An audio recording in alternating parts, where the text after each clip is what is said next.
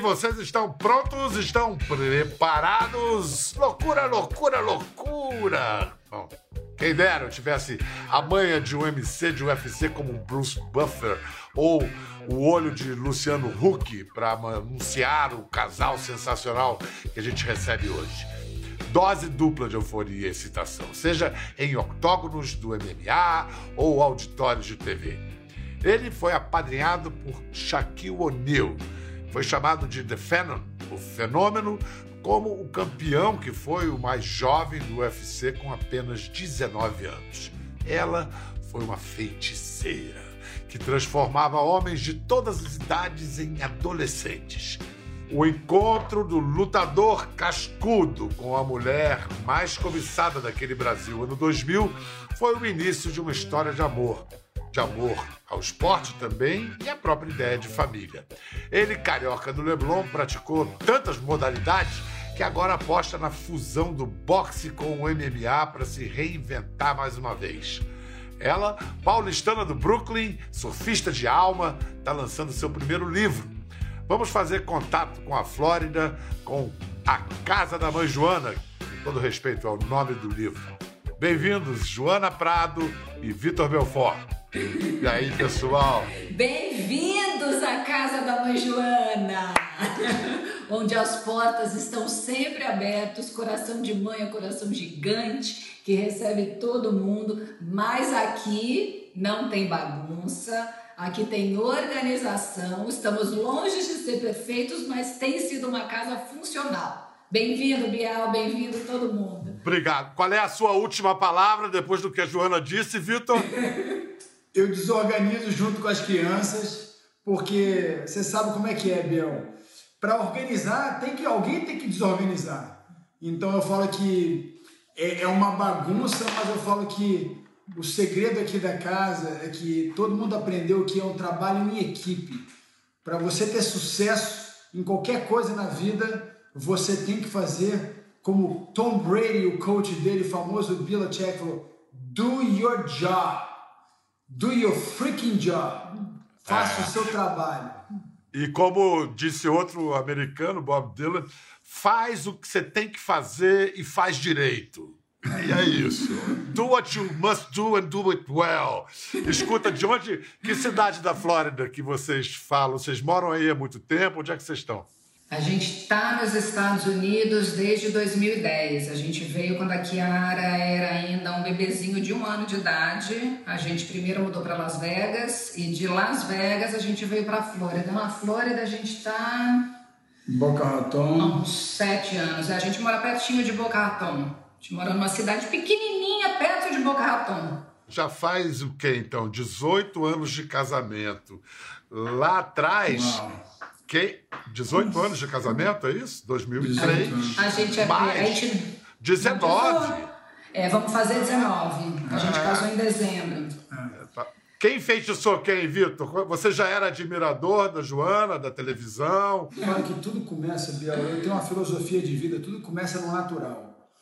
Então, assim, o que me encantou na Joana, é óbvio, foi a primeira coisa aquela mulher, literalmente, parecia que ela era feita de. Ela, ela foi feita e caiu no, ela veio do céu, caiu na terra, né?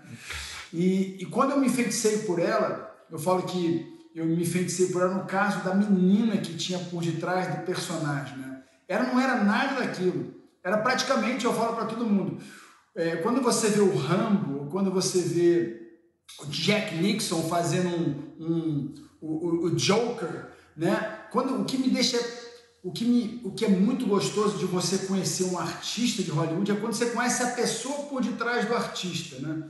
Então, assim, eu vi e falei assim, gente, Joana, você não tem nada daquela pessoa, ela não tinha nada. Eu falei, como é que você consegue, né? Porque ela não conseguia andar na rua, a Joana era, era, era mais assediada que o Ronaldo, o fenômeno naquela época, era uma coisa de louco. E ela tinha um equilíbrio emocional muito é, grande. É, mas, Joana, tanto o Vitor quanto você, vocês começaram a assumir desafios pessoais e compromissos profissionais também muito cedo. Com que idade você começou a trabalhar, Joana? Foi mesmo.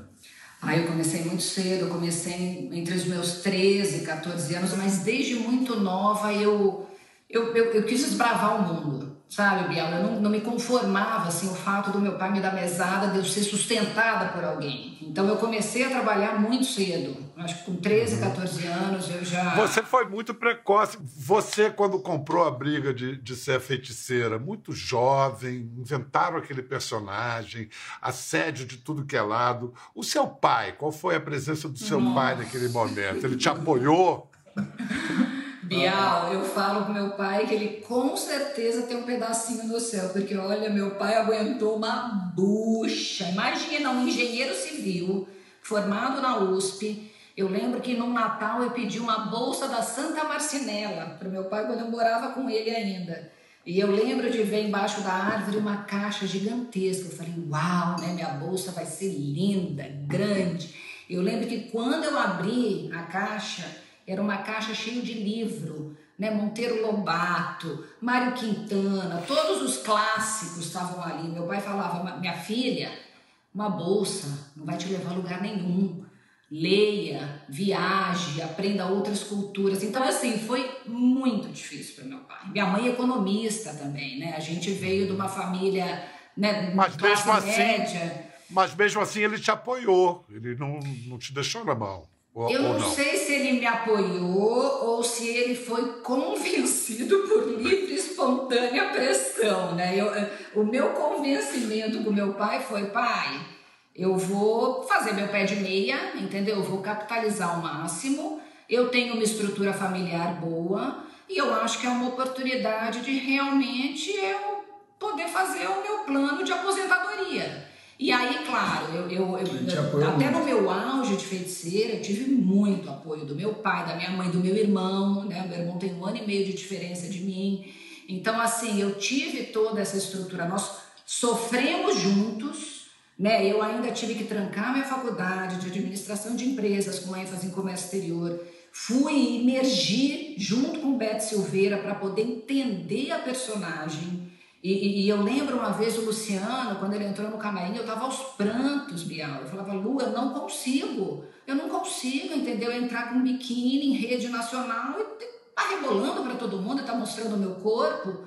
E eu lembro que ele falou no Joana, se você não incorporar personagem, se você não entender quem é a feiticeira, realmente você não vai conseguir. E foi aí que caiu a ficha. Eu falei, não, peraí. Eu tenho que entender quem é a feiticeira. E quando o Vitor falou logo no início, a Joana era uma menina e eu era uma menina que pegava onda, que meu sonho era morar nos Estados Unidos, vender sanduíche natural em Malibu, entendeu? É, exercer lá né, na área de administração, nada além disso. E de repente eu me vi como maior, um dos maiores símbolos sexuais do Brasil. Então, para mim, essa trans foi muito Naquele difícil. momento você estava num lugar realmente absolutamente destacado, era só você. Vem cá, Vitor, e seu pai? A importância de seu pai na sua formação esportiva. Seu pai foi muito importante, mas o seu CEP também foi importante, né? Com certeza. Eu, eu, eu me lembro como se fosse ontem. Meu pai, quando pequeno, ele já, desde eu era pequeno, ele já tinha um plano porque meu pai tinha uma cabeça muito. Ele, ele foi jogador de vôlei em altíssimo nível naquela época. E o vôlei, eu falo que o vôlei tinha uma coisa muito interessante, né? O vôlei foi. O, eles criaram esse network, né? as pessoas se ajudavam. Então, meu pai falou assim: Poxa, meu filho vai começar a fazer esporte desde pequeno. E ele tinha na cabeça dele que eu queria ser. Ele, o sonho dele é que eu fosse tenista. Então, meu pai tinha um, uma inteligência, falou: Vou botar meu filho em vários esportes tamanhos de bola diferentes. Meu pai tinha uma estratégia muito grande que hoje em dia é a ciência, né? Hoje em dia nos Estados Unidos fala que o, o atleta é mais valorizado é o atleta que faz multiple sports, né? Que faz mais do que um esporte. Você não pode profissionalizar muito cedo. Então eu passei por diversos esportes, competição. Desde seis anos de idade eu competia. Seu pai já antecipou a tendência do século XXI, né? Só que, a, a frustração, a frustração do meu pai, Biel, foi quando eu falei, você é lutador de vale tudo. Ele, não tem meu pai, meu pai falou, nossa, meu filho vai ser marginal, porque naquela hora quem era surfista era maconheiro e quem era lutador era marginal. Então, assim, já, Mas peraí, é que... peraí.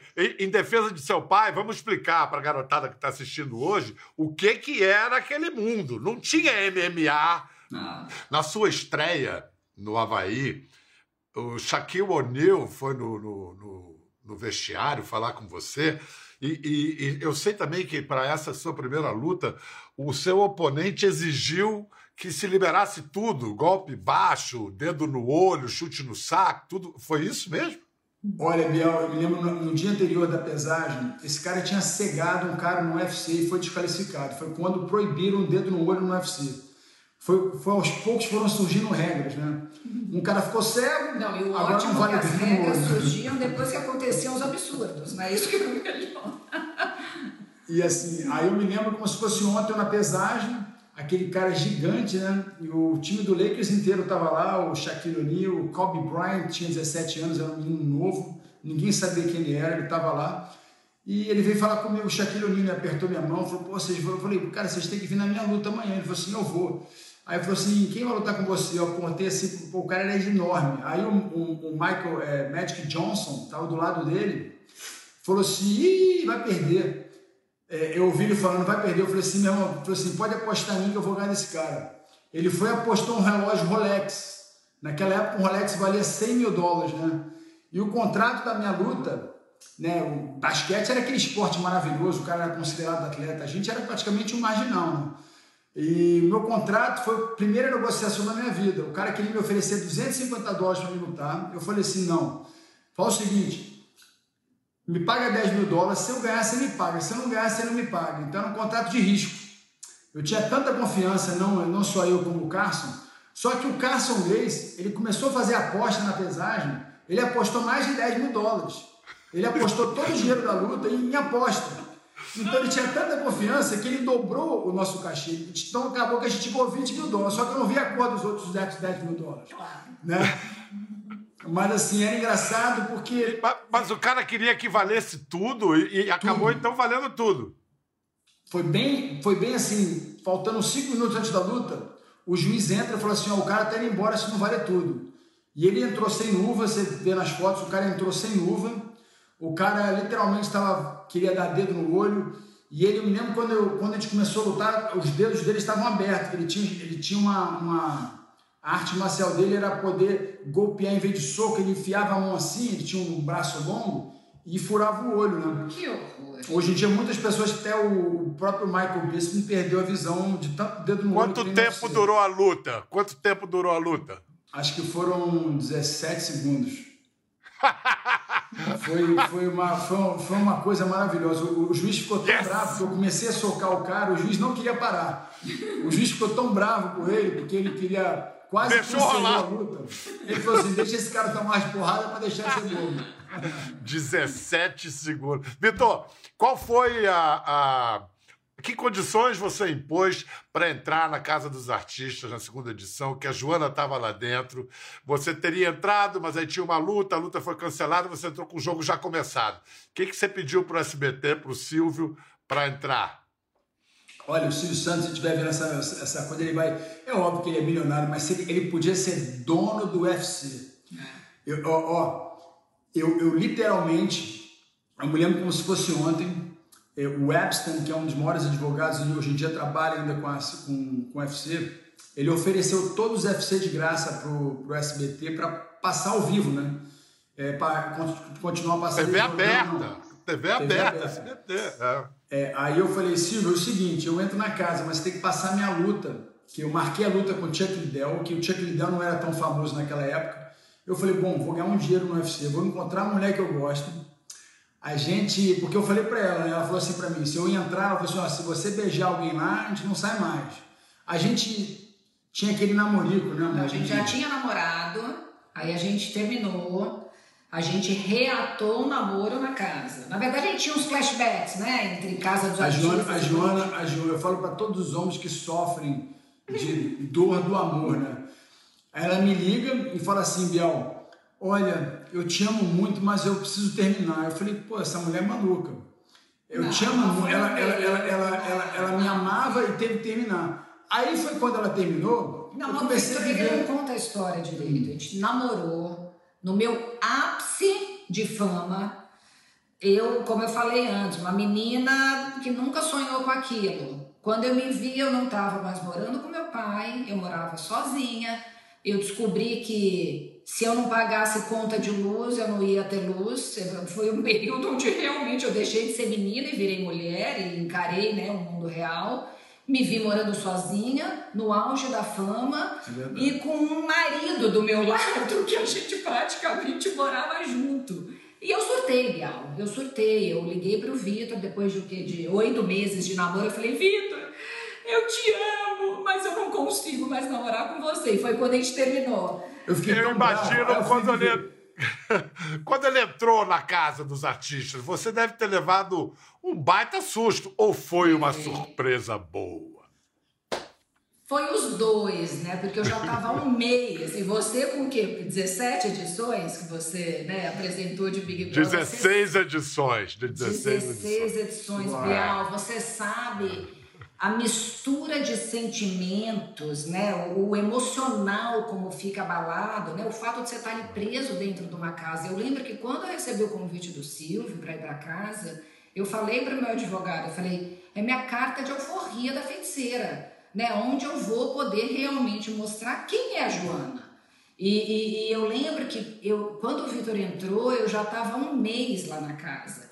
E eu fui assim tão com um mindset de realmente esquecer o mundo lá fora, eu, eu, eu, completamente consegui esquecer tudo. Só que depois de um mês, você já né, começa a surtar um pouco. Quando o Vitor entrou, para mim foi um choque, porque eu tava só talking about business, né? Para mim era ali, não, isso aqui é um jogo, eu não vou ficar discutindo com ninguém, que se exploda o mundo e eu sou assim e vamos continuar assim. Quando ele entrou, veio o lado pessoal, né? E aí Quebrou você. Total. Mas Quebrou. aí foi bom, porque ele ficou um mês, surtou completamente, porque um atleta preso dentro de uma casa não consegue. Ô, Biel, eu assinei minha luta. O Dana White ficou pé da vida, só pra você ter ideia. O UFC estava quebrando, já estava 40 milhões de dólares negativo. O, o Dana White, o Lourenço falou assim: Ó, não vou botar mais dinheiro, eu vou declarar falência. E quando eu fui para casa dos artistas, o Dana White ficou pé da vida. Ele falou assim: o que, que, é isso? Você não é artista, você é lutador, você tem que lutar. Eu falei assim: Dana, ninguém conhece o Chuck Liddell, só que o Dana White, além de ser dono do UFC, ele era manager do próprio cara que ia lutar comigo. E eu era o cara conhecido. Eu falei assim: Dana, o que você me paga, eu vou ganhar o dobro, porque naquela época o dólar era de um para um, né? Eu falei: o que você me paga, eu vou ganhar o dobro, eu vou ver a minha mulher, tá lá Pô, vamos fazer o seguinte, eu assino a luta e outra coisa, eu vou botar você numa televisão aberta no Brasil, a gente vai fazer o UFC ficar famoso no, Brasil. E ele, ah, não quero saber de nada, ele, ele é aquele cara que só queria promover a luta, né? Eu falei, Dana, fica tranquilo que você vai me agradecer depois. Foi quando ele teve a ideia de criar o Ultimate Fighter nos Estados Unidos, na Spike TV. E dali em diante, acho que ele, o grupo dele, quando eu lutei com o, o o Chuck Liddell, ele já veio estrategista. Tanto que eu ganhei no Chuck Liddell, eu tive só duas semanas, depois que eu saí da casa, eu tive acho que duas semanas para treinar para ir lutar com o Chuck Liddell. Então eu ficava treinando na casa, pulando corda, tentava comer bem, os caras escondendo comida, os caras. Era, uma falsidade. Eu falei assim, que falsidade, isso não tem nada de casa de verdade, isso não é um reality, isso aqui é uma, um bando de falso. O cara falava na sua frente, ah, meu irmão, não fui eu não. É, a barra é pesada. A barra é, pesada. Golpe Aí, ba... Vale golpe baixo. Vale reality show é, reality show é vale tudo. Vale tudo. Vale tudo. Olha só, em 24 anos no MMA, o Vitor teve 26 vitórias, sendo 18 por nocaute, 14 derrotas. Agora a gente vai ver duas lutas emblemáticas. Uma vitória e uma derrota para a gente lembrar que até o campeão derrota, não. cai. Eu, ó, Bial, eu falo que eu transformei em lições. Eu falo que o my losses become my lessons. Eu falo que todos vocês que perdem, lembre-se, a derrota é a melhor coisa que aconteceu na minha vida, as minhas derrotas, porque me, deu, me deram aulas de entender que nós somos falhos, precisamos crescer e trabalhar todo dia. Então as minhas derrotas se tornaram lições. É isso aí. Vamos ver, uma vitória e uma lição.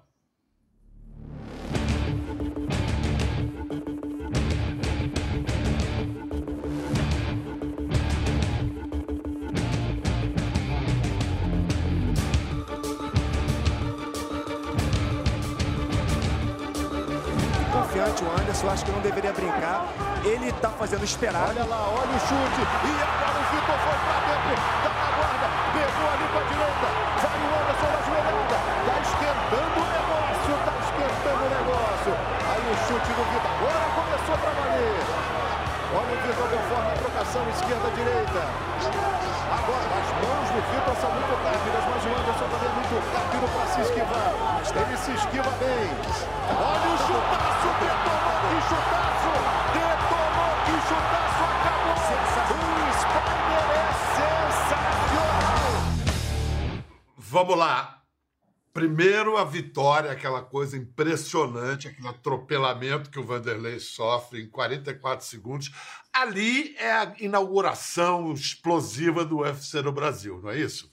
Foi. Aquela foi, vitória. Ali foi, ali foi um grande marco, né? Foi a primeira vez que ele veio para o Brasil. Nessa época, o Brasil era o mercado número um em termos de, de assinantes, porque o brasileiro é muito fiel. Naquela época, como o dólar era um para um, é, eles ganhavam mais dinheiro no Brasil do que nos Estados Unidos.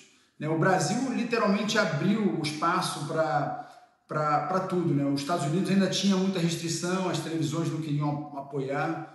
Diferente do Brasil, eu tive que em todos os programas, eu batalhava, é, pegava assessoria de imprensa, tentava educar as pessoas.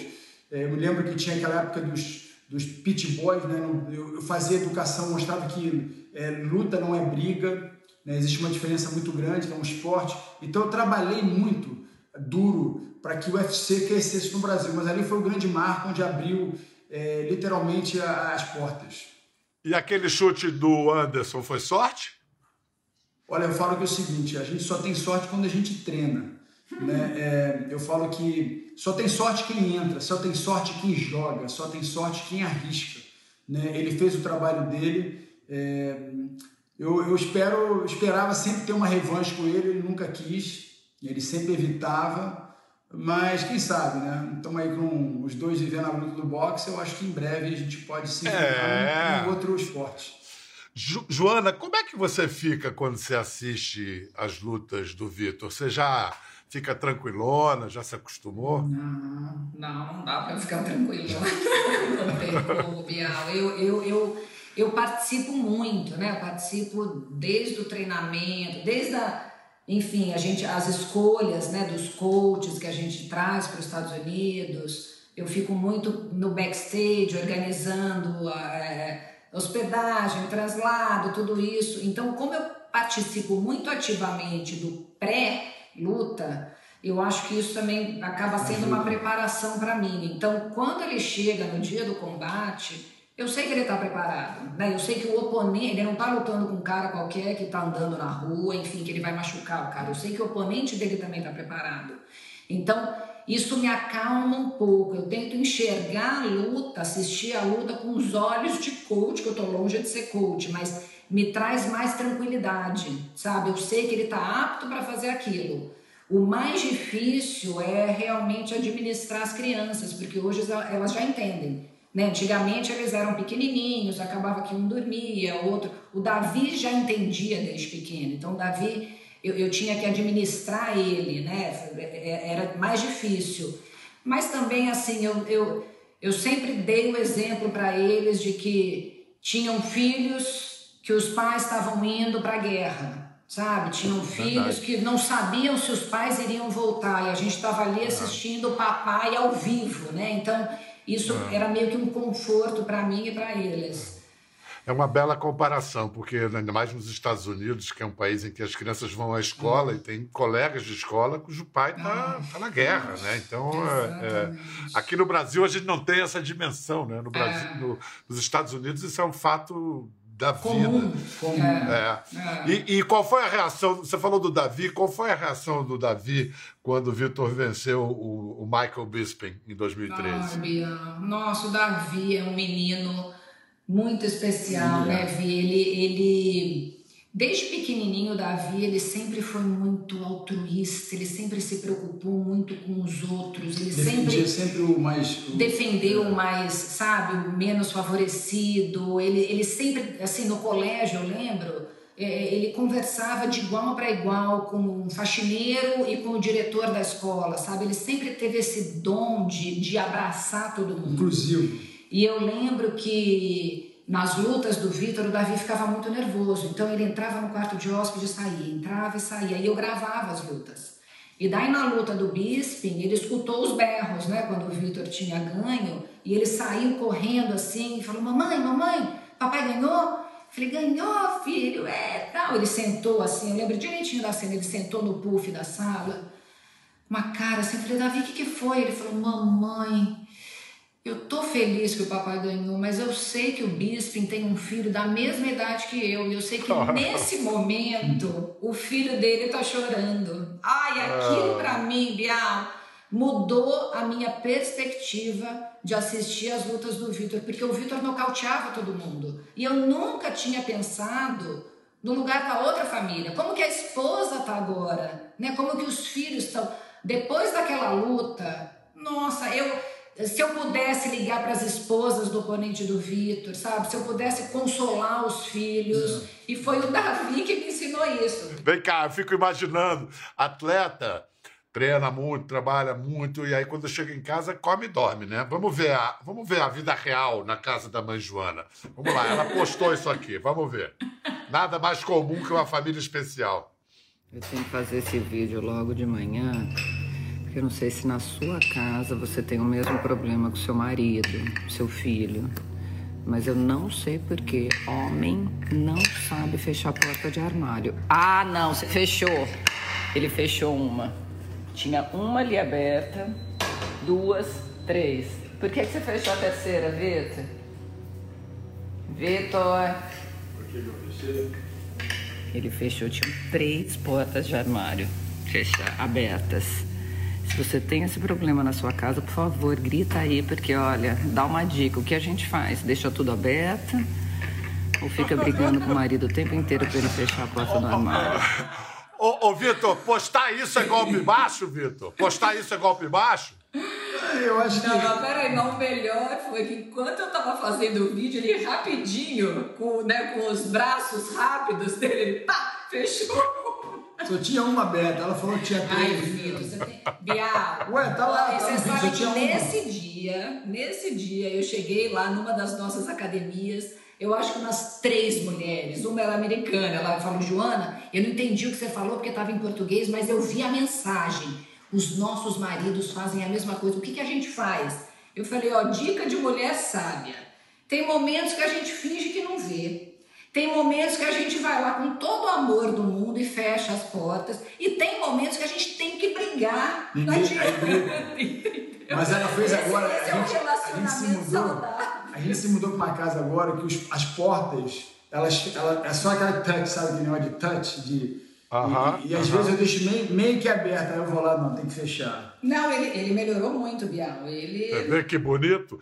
É, talvez ele tenha lido esse livro aqui. Porque, olha só, vamos falar. A, a, a Joana escreveu A Casa da Mãe Joana. Não perfeita, mas funcional. Joana, a pessoa que. A mulher que comprar esse livro assim, ah, esse deve ser um manual para se tornar uma mulher super poderosa e um casal ideal. Ela pode se desapontar? Com certeza, com certeza. É, na verdade, esse livro ele, ele tem uma história muito especial, Bial, porque foi realmente um presente de Deus para mim. Eu eu sempre gostei muito mais dos bastidores, sabe? Eu sempre nunca gostei muito das câmeras, sempre gostei de realmente produzir, administrar, fazer a gestão de tudo e deixar a glória, hoje em dia no caso, para o Vitor, sabe? Eu sou muito bem resolvida em relação a isso. E sempre tive um desejo de escrever um livro. Né? Todo mundo falava, ai, não, você é apresentadora, vou fazer isso. E eu, eu sempre fui escrever muito. Acho que, de repente, graças ao meu pai, né, com os 500 livros que ele me deu, e eu já tinha muita coisa escrita. Assim, desde quando eu engravidei do Davi, eu já comecei a escrever muito. Quando eu recebi o convite da ASES, da, da literatura, para escrever A Casa da Mãe Joana, que na verdade ainda não tinha esse título, eu falei: deixa eu orar, deixa eu orar e realmente ver se é a vontade de Deus. E Deus gritou no meu ouvido assim três vezes repetidamente: minha filha, saia da sua zona de conforto e vai desbravar esse mundo, né? Vai vai encontrar de novo com as mulheres da geração da feiticeira. Bom, foram meses de, de reuniões semanais. Eu não tive ghostwriter, eu mesma que escrevi tudo. Tive momentos que eu odiei o livro, tive momentos que eu amei o livro. Ah, é, né? é sempre assim. É sempre Augusto assim. Cury me falou, Joana, isso é super normal, eu escrevo mais de 10 vezes uma obra. E, e na verdade, assim, é, aqui eu coloco experiências, é, escolhas boas e ruins que eu fiz né, no longo da minha jornada, da minha caminhada. E, e, e eu fiz questão de, em primeiro lugar, está longe de ser uma biografia, Casa da Mãe Joana. Na verdade, são experiências que eu quis dividir com mulheres, principalmente mulheres né, modernas, que saíram para o mercado de trabalho e vivem o dilema né, de ser mãe, de administrar a casa, mas também eu quero ter os meus direitos, né, eu quero atingir um cargo alto né, numa, numa companhia. Enfim, é, é, eu fiz questão de dividir as minhas experiências até para as mulheres poderem se identificar. E, e em cada capítulo eu, eu, eu estigo as mulheres a realmente se autoanalisarem, né? a realmente se autoconhecerem, né? para daí elas se desafiarem, assim como eu, saírem da sua zona de conforto. Mas, Joana, o livro não é só para mulher, não, é para homem. Eu, eu peguei o meu livro. Esse é seu! É, ela, ela tá com o meu livro. O mais bacana, Biel, é, é no final de cada capítulo tem perguntas que te fazem pensar. Porque é o seguinte, sempre quando eu leio o livro, eu gosto sempre de fazer o um resumo do, do capítulo, né? Então a Joana ela estiga é, é o Aqui, resumo tem algumas olha, perguntas. Olha essa lição de casa, é do Vitor. Eu não li, amor. Te prometo que eu não Você li. tá eu todo vi que mundo era seu. agora, tá todo mundo lendo a minha. Ah, que legal, que legal. Tá vendo? legal. Eu tava relendo Então tem um, o livro. e eu é, um- é um diálogo, um diálogo vivo com o leitor, né? O livro Não, tem. Vou, vou dividir, vou dividir, vou- Biel. Já, já- Biel, vou dividir. Quais influências eternas, externas têm dominado sua vida? Tenho uma identidade muito clara em minha vida. Você minha vai falar a persona- resposta? Vou falar. Minha personalidade é forte e vulnerável para as pessoas certas. Sou flexível e honesto. Não, flexível, sou sou. Flexível quando tem que ser. Quando tem que ser Tudo é um flexível. ponto de vista, né? da pessoa. Olha que maravilha. Olha, muito bom, muito bom ter você nas livrarias agora aqui com a gente. E, e aí, é, para encerrar, agora é só esperar a data da luta de. Qual vai ser boxe ou vai ser uma mistura de boxe com outra modalidade para você pegar o Anderson? Para ele topar essa, essa revanche. É bacana porque o desafio vai vir agora. Biel já tá Biel, estirando. o desafio vem agora. Ó, eu quero te convidar. Eu quero que você seja o, meu- o nosso Bruce Buffer. Você vai ser o Pronto. nosso Bruce Buffer. Tô, E tô essa dentro. Luta, essa luta pode ser feita no Maracanã. Eu sempre sonhei em colocar o- uma luta no Maracanã. Eu nunca consegui lutar no Maracanã. Porque eu era pequeno, você lembra. Cara, ir no Maracanã não tem nada igual. Eu, eu, eu vou em vários ginásios. Assim, você vai em vários ginásios aqui bonito. Mas a gente fala, mas ninguém tem um Maracanã. Porque no Maracanã você vê o Cristo Redentor. Eu fico imaginando aquele helicóptero passando e mostrando aquele ringue lá embaixo. E quem sabe você não pode ser anunciar essa luta histórica. Eu- é só me chamar. Joana, adorei te ver, adorei te ver, te ver também. Vitor, beijo nas crianças aí. A luta continua, seguimos em frente. Tudo de bom. Bial, obrigada. Beijo pra você, Biel, pra todos Beijo. vocês assistindo a gente. Beijo pra vocês em casa, até a próxima. Quer ver mais? Entre no Globoplay.